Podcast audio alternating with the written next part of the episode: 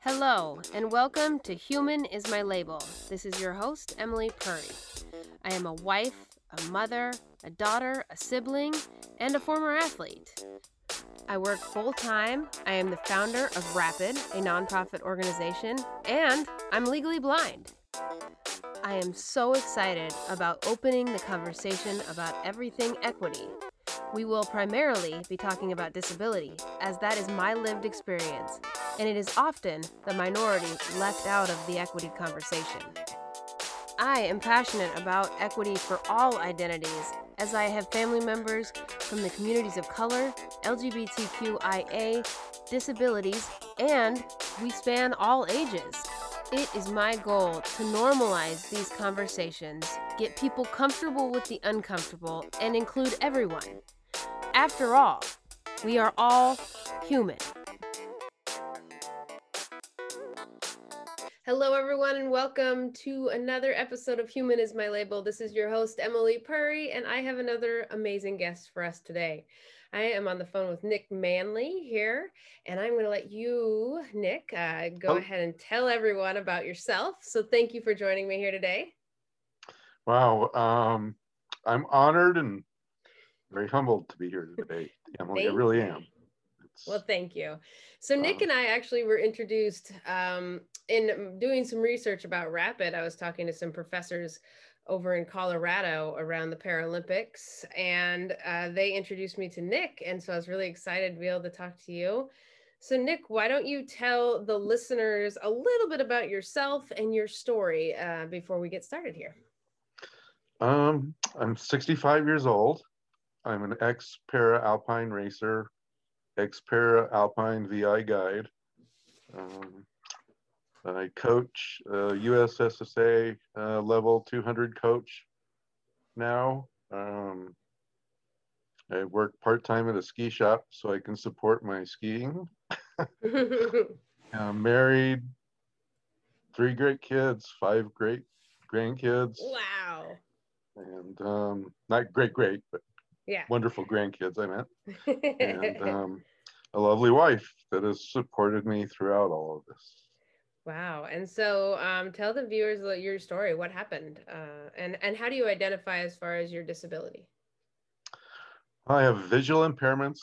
I have motor skill impairments, mostly with, to be specific, in the neuromuscular junction. I have antibodies such as, I've been tested positive for like lupus antibodies in my system, and then another one called Lambert Eaton antibody, and it creates havoc with the brain and the muscle junction, the neuromuscular junction. So every day I never know what I'm going to wake up to visually. Some days I can't see very well and have to cancel all the plans. Some days I can't walk very well. Some days my hands don't work. Some days my feet are really numb to the point where they're there, but they're not. Yeah. And so when did this all start? Oh, it started about 10 years ago. Okay. And they don't have any rhyme or reason as to why it all just suddenly started? It took 6 years to get diagnosed. Oof. They told me it was in my head, and because I skied, that there was nothing wrong with me. And I said, well, that's how I noticed something was wrong, because I couldn't ski. I was laughed at by doctors. Oh yeah. I was told that I was faking it. I was told that I looked too good to be sick. I was told, you name it, by umpteen doctors. There are a few doctors that believe me. I went to the Stanford Neuroscience Center, and they diagnosed me there with functional neurological disorder.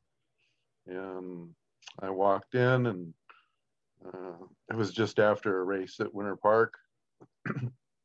And so she walked in, she goes, well, how are you feeling today? And I said, told her what was going on. And she said, Mr. Manley, I'm sorry to tell you, but you have functional neurological disorder. So, which is / conversion disorder.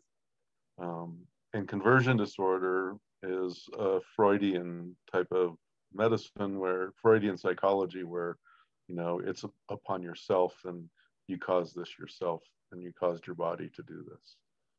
Huh. So, at least I found out what I was diagnosed with at that time. It didn't really change things. I thought it would make things for the better so I could get treatment, but I found out that treatment was hard to get. So I decided to take care of treatment myself. And back when I was in my 20s as a ski bum, I used to guide blind skiers through race gates up at Winter Park. And some of my friends still worked up there and for the NSCD. And I called them up and I told them the story, and they kind of couldn't believe it. And I said, well, I need to relearn how to ski. So the first 4 days, they wouldn't even put me on a chairlift. You know, it took quite a while to do that. And then I got on a chairlift, and that was quite an eventful day, you know, like falling all over in the mono ski and this and that. So then they sit me down, and there's 7 people, NSCD kind of instructors, and they said, and what do you want to do? What's the NSCD for those who don't know? That's the National Sports Center for the Disabled. Okay. And that was started by a friend of mine named Hal O'Leary back in the 70s. So I did that, and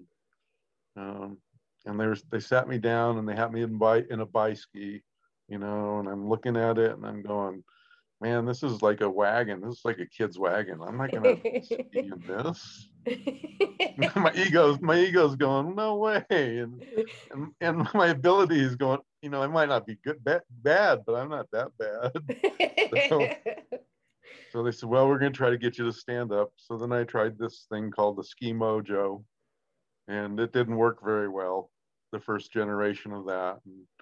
But anyway, I stood up and skied that day, and I felt like a newborn colt, you know, my knees and legs going all over the place. But I managed to ski for 3 or 4 runs. And then I started skiing a little bit more and more and more.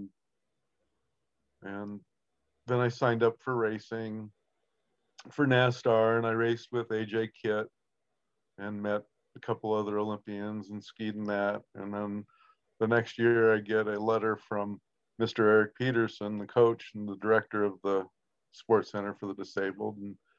And I look at it and I show my family, look, I got invited to go racing. And they're like, no way, you're not going to go race anywhere. And I said, well, why not? And my son goes, Dad, you'll never get any sponsors. So yeah, right. Come on. It's like, oh, don't do that to me. You know exactly where I'm going to go. Tell me I can't. Tell me I can't. I dare you. Yeah. So the next day, Jock, how are you? Oh, blah, blah, blah. Can I come up and see you? And he owns a ski shop up in Winter Park. So I go up, and he goes, why don't you come up and have lunch with me and Scott Russo from Dalbello Boots? And I said, okay. So I went up and I told him my story and told him what was going on, and, you know, and I was undiagnosed at that time. Okay. And so they go, okay, well, Jock set him up for some boots. I said, yes, I got some boots. I said, do you know anybody that might send me some skis? Because all my skis were like 6 years old, and they weren't race skis. Okay. And I had to have specific World Cup race skis. Okay. And they're the same things that Ligety and, you know, Michaela Schifronsky on. They're that class of a ski. Yeah. And it's so I write vocal, and I send a letter, and I think a couple pictures or something, and I get a response back and a phone call back, and Chris Adams goes, what do you need? And I said, well, I need this and this. And so he goes, okay, I'll send you a pair of GS skis, slalom skis, and 2 pairs of bindings and poles. So they sent them out, and I had my race skis and my ready to go. So wow. I started racing, and you know, I was 54, 55 at the time, and I was trying to work, trying to race, training, you know, I was still trying to see doctors to figure out what I had. And I had acquired some amazing sponsors.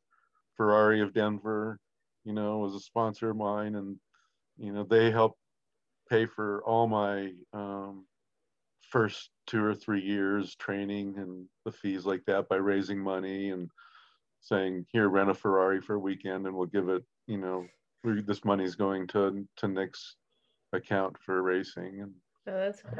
So, and then I raced and guided, and then 3 years ago, my body really disintegrated really fast and I couldn't do anything. So I stopped racing, but I still guided a little bit and did some things with Ryan Wilson from the University of Illinois.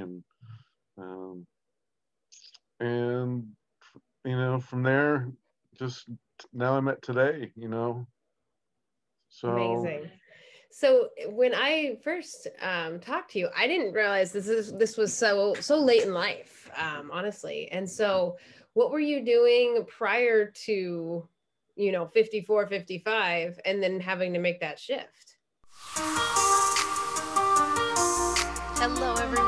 I'm so excited to introduce to all of you Tim Singh, the sponsor of our podcast today. And Tim is with REMAX Equity Group, and man, he's different than all the thousands of agents you probably already know.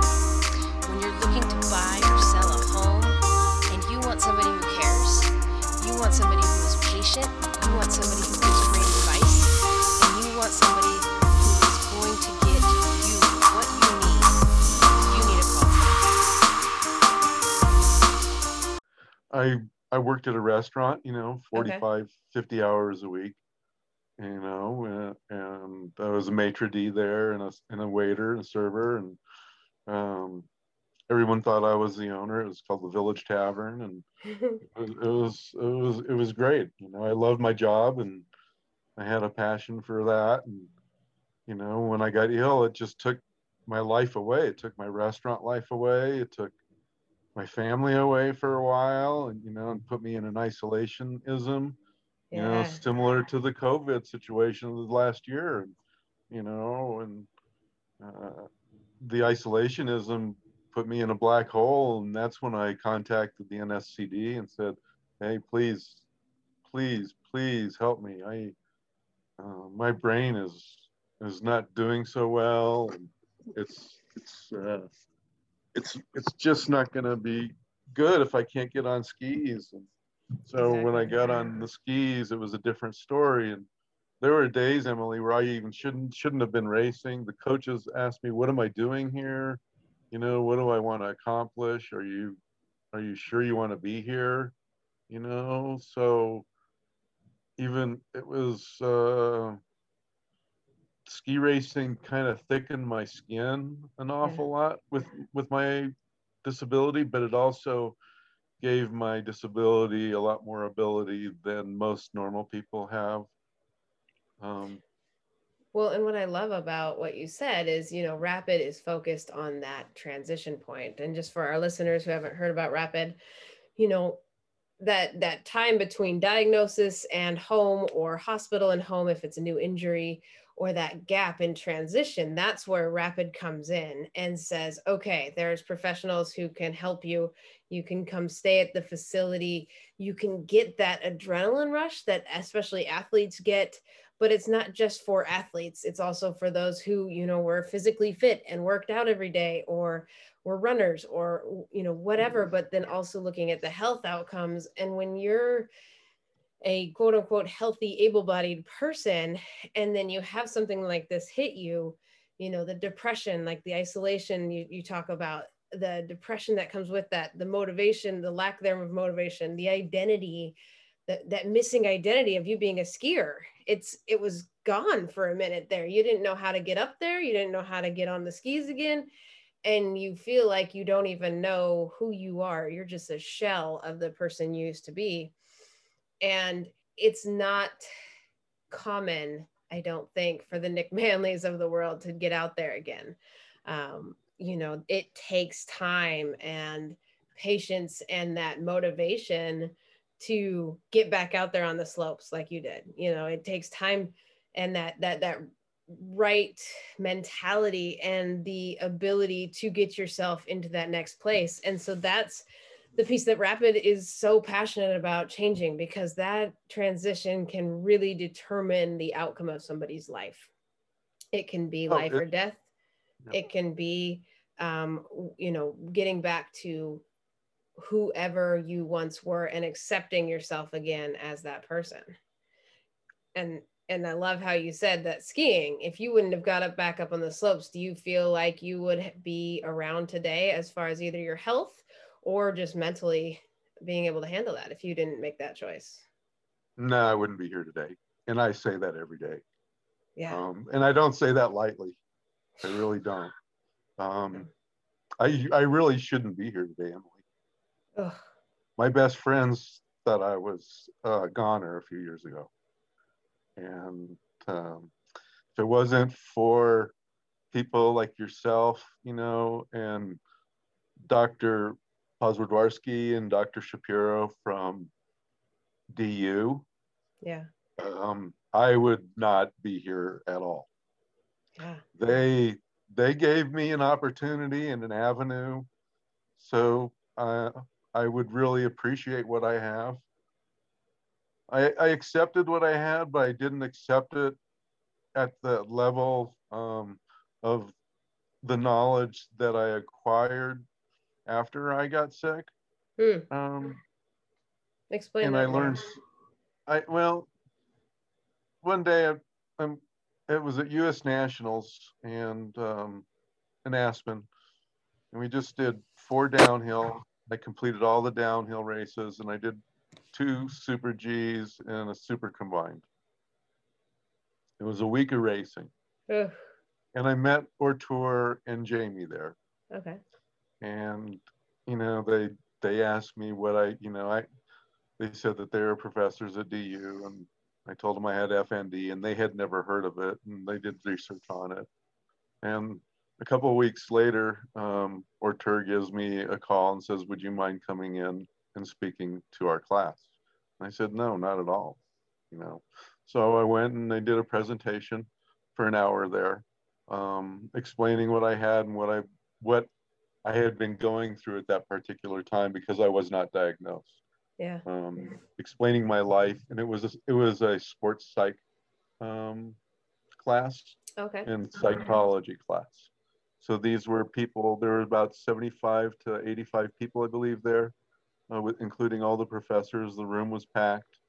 And I told my story at that point, you know, how I couldn't walk. I could barely use my hands a lot of the times to even function as a human being and brush my teeth.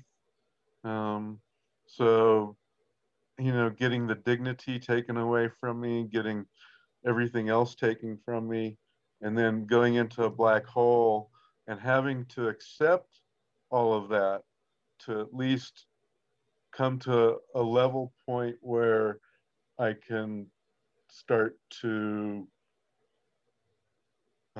survive in life. So, you know, I found skiing to be the survivability of my life, because it was a world that it put fear versus fear. So the fear of what I had to deal with physically and mentally, and then the fear of skiing at a level with World Cup athletes. You know, one of my first races was a field of 150 people right before the year before Sochi, trying to qualify for the national teams at Copper Mountain to go to Sochi. Wow. And it was just incredible experience. You know, I look back at that and I go, man, how many people really get a chance to do that in the world that are disabled, you know? And I'm looking at these athletes and the stories of all these athletes, and, you know, blown up in the war, has no legs, you know, born with certain things. And the blind guys were just amazing from Italy at that time, you know, and even the U.S. team was really good. in that category. And so I really learned to appreciate my disability, and I met some great friends all over the world who are still really, really good friends, especially the Team Chile friends. Yeah, you were just out there the other weekend. Yeah, I donated all my World Cup race skis to their team. Oh man, how cool. And I gave the coach a pair of free skis for him to ski on that weren't race skis, just to have fun on. And another pair of twin tip skis for whoever needed them there on the team. Wow. How cool is that? And so you're still active on the mountain. Yes. So paying forward to the sport, I'm still paying forward to the sport. My goal is to internationally coach a disabled team para-alpine somehow, some way. And just guiding and coaching them at Winter Park, I achieved my goal at a certain level. I didn't achieve it at the top international level, but at least I got to ring part of the bell that I wanted to ring. And now I'm going to look for a next mountain to climb, you know. and that's what it is. It's mountain after mountain, climbing and climbing, and finding a passion to get up every day, even though you feel like Chizer, so to speak, you know. Yeah. And it's and the visual impairments blow me away, and it's really amazing. And some days I just can't even read.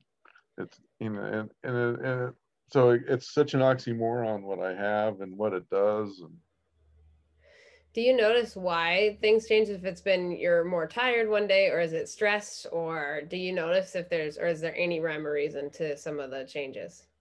Oh, fatigue has something to do with it.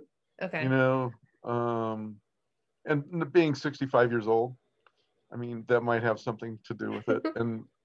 But you know, it's I still push myself.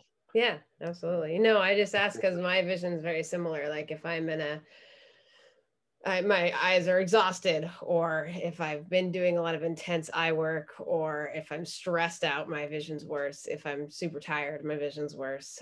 And then, you know, when I've noticed losing more with the progressive, you know, disease, I've noticed losing more during stressful times. So it's just like stress will kill you. But I think that's the interesting thing to kind of note between you and I. You know, if you experience a disability as let's say an amputation, it's that level of acceptance kind of initially.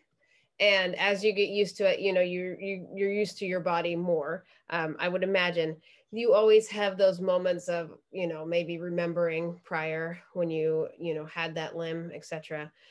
But with you and I, these progressive disabilities, a lot of people have questions about the progressive side of my vision and what is that like? And do you ever imagine, you know, I just had my coach today ask me, do you ever imagine the day that you might not be able to see your kids? And I say, yeah, you know, every day. Yeah. And it's part of life. Yeah, it is. And just knowing that, I mean, like when they're doing their activities, like when Kennedy, my daughter, who's 8, is out on the soccer field, I can't tell which one's her necessarily. Or when she's in the swimming pool, thank goodness she's a loud kid, because and she talks all the time. So that's the good thing. So I can usually hear her and try to focus in on her. But in the swimming pool, you know, a bunch of kids, I can't tell which one's her. And so, yeah, I know what that's like. And to try and figure out how to not let it get you down, but still acknowledging it, that's kind of the hardest part for me, is like this level of acceptance of, okay, I know I can't see her, but I'm here, and she knows I'm here. She knows I'm trying to see her. And damn it, I just wish I could see her, you know, especially as an athlete myself, like being in soccer, that was my sport. And to, you know, not be able to see her footwork or her score the goal, it's just sometimes devastating. And you try to figure out, you have to accept that. And then, you know, so it's different in that sense of progression. And so I see that with you as well, having to kind of constantly accept and deal with, instead of just accepting it initially and moving on. Oh yeah, and I have a job, you know. A couple of weeks ago, Nick, we're gonna pull you over, you know, go to the back room, please, you know, because they knew I was having a bad day and I couldn't see very well. My hands weren't working. I was stumbling, you know. And come down to it, I think they were the doctor was over medicating me, but I had to take, you know, with part of what I have, I've had to become my own doctor, which is very risky, especially with the medications. Yeah. But some of the medications they had me on I couldn't even function with. And I don't want to live life that way. And it's tough, you know. My nephew who lives down the street from me, thank God, when I couldn't even throw a baseball or bounce a basketball or throw a basketball. So if it wasn't for the little kids and coming over and saying, Uncle Boo Boo, do you want to go play? Uncle Boo Boo, come on, you can come out and play. Oh, Uncle Boo Boo, you're having a bad day, aren't you? And it's like, yeah, you know. But they knew I would try to get up and go with them when they came over, and they would come over every day at the same time. And then they quit coming over because I couldn't do anything, and that was really hard. Yeah, so, yeah. You know, it's that finding that purpose. I think that's the biggest thing that you're talking about, whether it's skiing or your nephews or the neighborhood kids or whoever it is. It's so important, I think, for people, especially in isolation, especially in disability. You've got to find that purpose. You can't just sit in the house and let it eat you up.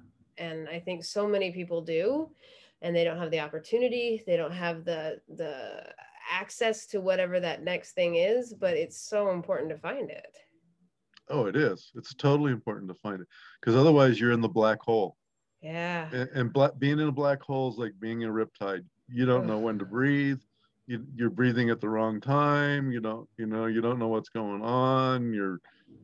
It just is not fun. And it's that spinning out. It's that, you can't get out. Like the riptide's a good example. You just can't get out until you realize what direction to swim, you know? Right. You've got to go sideways. Exactly. It's counterintuitive. You can't go straight at it, or you're just going to wear yourself out. And it's, it swallows you alive. It really does. And that's the other thing to really recognize and notice, that there are days like that. And that's okay, but we also have to find out how to get out of it. And that's that balance, I think, that a lot of people, especially now as we become more aware of mental health and emotions and compassion for ourselves, it's like, I can feel this way, and absolutely you can. And it's good to recognize that you feel this way, and it's good to be in it for a minute, but how do you get out of that, and how do you move forward? And that's where I think people have the hardest time. It's like, just go outside and breathe the fresh air. That's your first step. And then the next step is go outside and go for a stroll, get out and see the world, and then come back. And then, you know, it's just these baby steps to get out of that black hole. Yep. And see, now the COVID thing, the normal world is now finding out that what our savior is can be their savior. I mean, at the ski shop, I can't believe how many people are coming in and just buying equipment and buying equipment and buying equipment and buying equipment, and they've never done anything. You know, they've never gone skiing before, and they're from way back down here or way back here up north, and you know, they want to go backcountry skiing and learn how to go backcountry skiing. And it's like, you can't really just go backcountry skiing. That's something. The mountain is always the winner, no matter what. You might tame the mountain, and you might think you beat the mountain, but the mountain will always beat you. Is there an increase? It's not quite on top. Is there an increase of cases of rescues and whatnot up there on the mountains because people are doing stuff they don't know what they're doing? Yes, but it's also so unsafe that a lot of people aren't going up to. Oh, that's good. That's good. Whew. Okay, let's see. One more question here. If you had a magic wand right now and you could change either something in your life or the world or whatever it is, what would you do with that magic wand? Oh my God.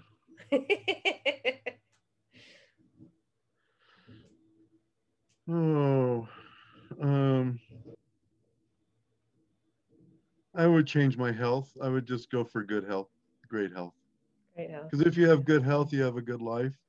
Mm. And when you have a disability, it, as much as we don't like it to take away from what we could or should do, sometimes it does.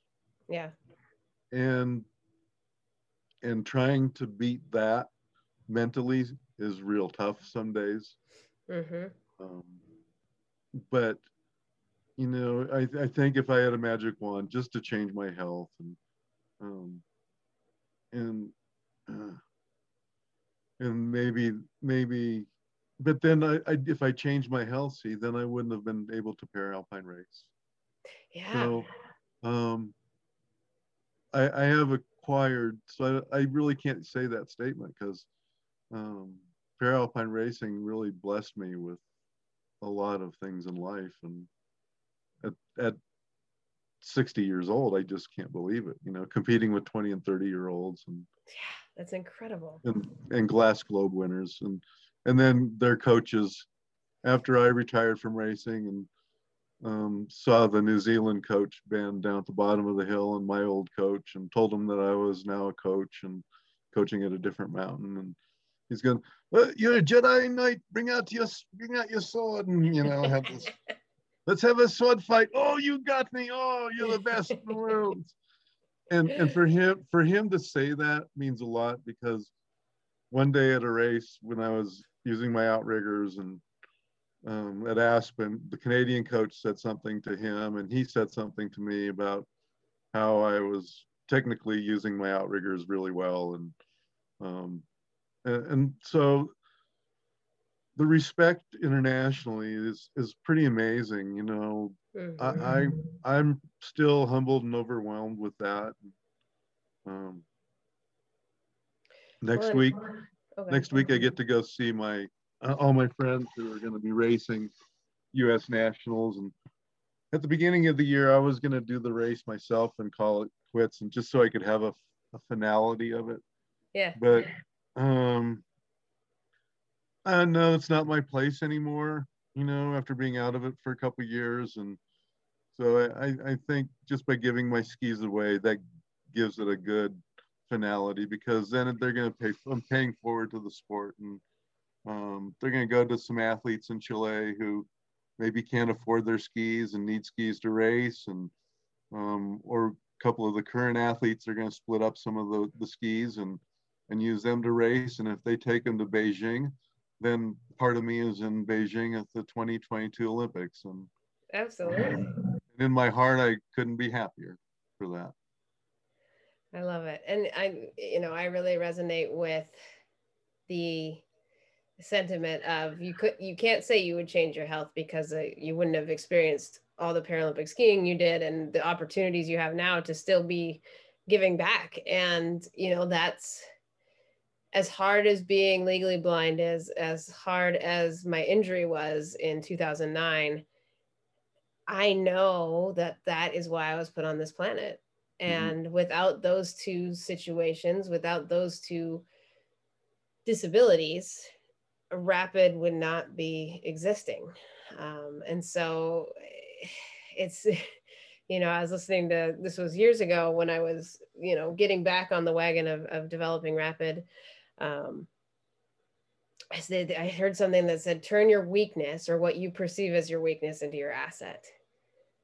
Yep. And I said, oh, that's it. I mean, I was put on this planet to develop Rapid, to build the Rapid facility that will help people transition from able-bodied to disabled and actually experience a full life and not have these gaps of years and years in between that so many of us have between injury or diagnosis to being back and being active and being healthy and doing the things we want to do, even in our new bodies. And so that's, it's just, you can't say I would change it. No. It was awful. And some days are really hard, but I wouldn't change it for anything because I know that's why I'm here. Yeah. And one of my good friends said that to me quite a few years ago, you know, when he saw my disintegration. Yeah. And he says, I can't believe you're doing what you're doing. Number one, he says, but you're here so you can help guide other people through the path that they're on. And when the day after I stepped out of the doctor's office in Stanford, you know, and being treated the way that I was treated by a lot of doctors, and then by that doctor saying, no, what you have, Nick, is real. You know, it's not in your head. She goes, it's in the wiring of the brain and how the brain works with your body. So it is not in your head. Yeah. And I said, this is so hard to deal with. And she says, oh, I understand that. And there were at that time very few neuropsychologists who helped anybody. And I would have had to go to California to see anybody. So that's why I kept ski racing and use that as my psychotherapy, so to speak, and cognitive brain therapy at the same time. Mm-hmm. Because what I could do on skis, I couldn't walk very well, but I could ski because I had a platform and I was just redefining gravity in a certain way. Yeah, it's incredible. And that's what you have to do with your disability. You have to turn it around and you have to redefine it. I mean, you have to embrace it, right? You have to accept it. You have to.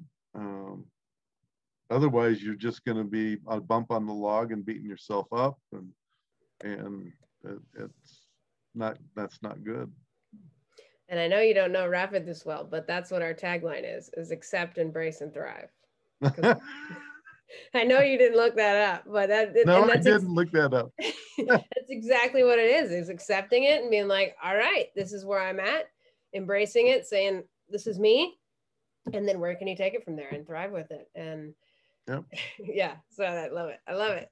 Totally unscripted, I promise everyone. So, well, good. Well, is there any way we can help you out? Is there where people can find you? Anything you're doing out there that you want people to know about? Well, if you want to see the past, we've documented. A lot of people have documented the past events that I've had to gone through in different stages, and they're on YouTube. Okay. The first one was The Road to Russia 2014, and that's on YouTube, and okay. Look up Nick Manley, M-A-N-E-L-Y. The second one was called The Hidden World of FND. That went to the Neuroscience Festival in 2015 to show doctors, you know, what people with FND can do and how people with FND handle their lives. And then the other one would be Benefits of Sports, which was my second Denver University presentation. And that presentation was very well accepted. I had people crying in all the interviews and all these classes too that I did. It got to people's hearts because they couldn't imagine themselves going through that. And what my goal was when I did my presentations and do my presentations is to make sure to have the people, I try to put them in my shoes. Exactly. And have them have their emotions be feeling the same thing I do when I'm going through the presentation. And if we can do that as like you're doing, you know, with Rapid, mm-hmm. throughout the world, then the world's going to change for us in big Absolutely. Ways. Because if we can do it individually with what we have, just imagine what people who have more can do with what they have. Absolutely. And that's the experience and the stories we need to share. And so, yeah, listeners, I'll put all those links to Nick's videos in the show notes, but you know, so many of us have experienced this transition, but so many people don't understand how it feels. And then so many people don't realize it could be them at any minute. and you know, we're the only minority community you can join at any time. That's it. And so understanding and making sure the resources are out there is so important. Yeah, in my case, I woke up and I couldn't move one day, and it's like, what the heck is going on? Yeah, yeah. You know, I noticed little changes, you know, from day to day at work. My arms wouldn't work right, and you know, and I was stumbling a little bit on my left side, or I'd collapsed here and there. But then all of a sudden, I couldn't get out. I couldn't move. I couldn't get out of bed. I was crawling, you know, and that was the second. I've been paralyzed twice in my life. The first time was at 31, 32, when I had back surgery, and the doctor goes, "What do you want me to do when I fix you?" And I said, "Well, I want to go back to skiing and golfing, and I want to ride my bike," because I was a bicyclist at that time, and I wanted to do Olympic cycling.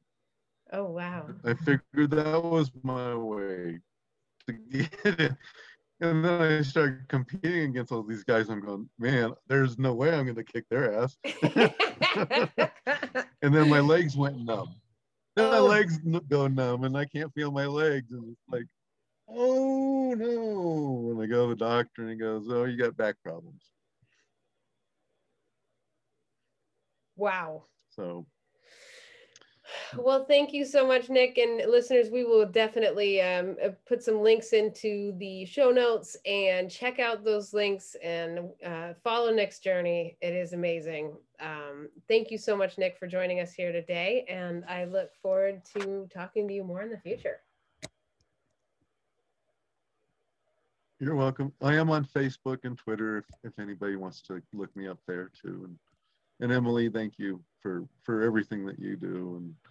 And I love your logo with, you know, the wave and the person underneath it. And that just makes me think of a few days that I used to body surf, and a couple of days up in Newport Beach where I got caught in a riptide because I didn't know what the red flag meant on the beach. Oh, so I figured, oh, there's no surfers out there. The waves look really great. Oh, I ended up almost in Huntington Beach that day, and I almost died there. Then another day in Cabo San Lucas, the waves were so big, they were 20-foot waves in the hole, and I was body surfing those, and I couldn't even get in. They were so much fun. Oh, my gosh. Yeah, that was one of the best body surfing days I ever had. Well, the Rapid, a lot of people think Rapid is for us fast, especially now with COVID, rapid testing, but it's all about Rapid being the, you know, if you think about the rapids of a river, you think about a river and you see rocks as obstacles, you're going around those. Sometimes the water's smooth and easy and comfortable, and sometimes the water's rushing and thrown at you so fast, throwing you every which way. And you know, disabilities like that. One day you're okay and everything's great, and there's other days where you just don't know how you're gonna get through it. And so RAPID obviously stands for Rehabilitation and Athletic Performance Intersecting Disability. So it happened to be a really good acronym as well. So. Yes, it is. And thank you so much for being out there to do this again. Of course, of course. We will be in touch. We need to stay in touch and make this all happen. So changing the world one day at a time. Yep. All right. Can't wait to come out to Oregon. Yes, you need to. You need to. All right. Thank you so much for joining me here today at Human Is My Label. Don't forget to subscribe, share this with your friends, families, and coworkers. Get out there, get comfortable with the uncomfortable, include everyone, and push yourself to be better every day. If you're interested in coaching or corporate training or learning more about Rapid, visit us at rapidoregon.org. That's RAPIDOREGON.org. You can find me at emily.curry on Instagram, and all my other social handles are below. Have a great day, and can't wait to see you next week.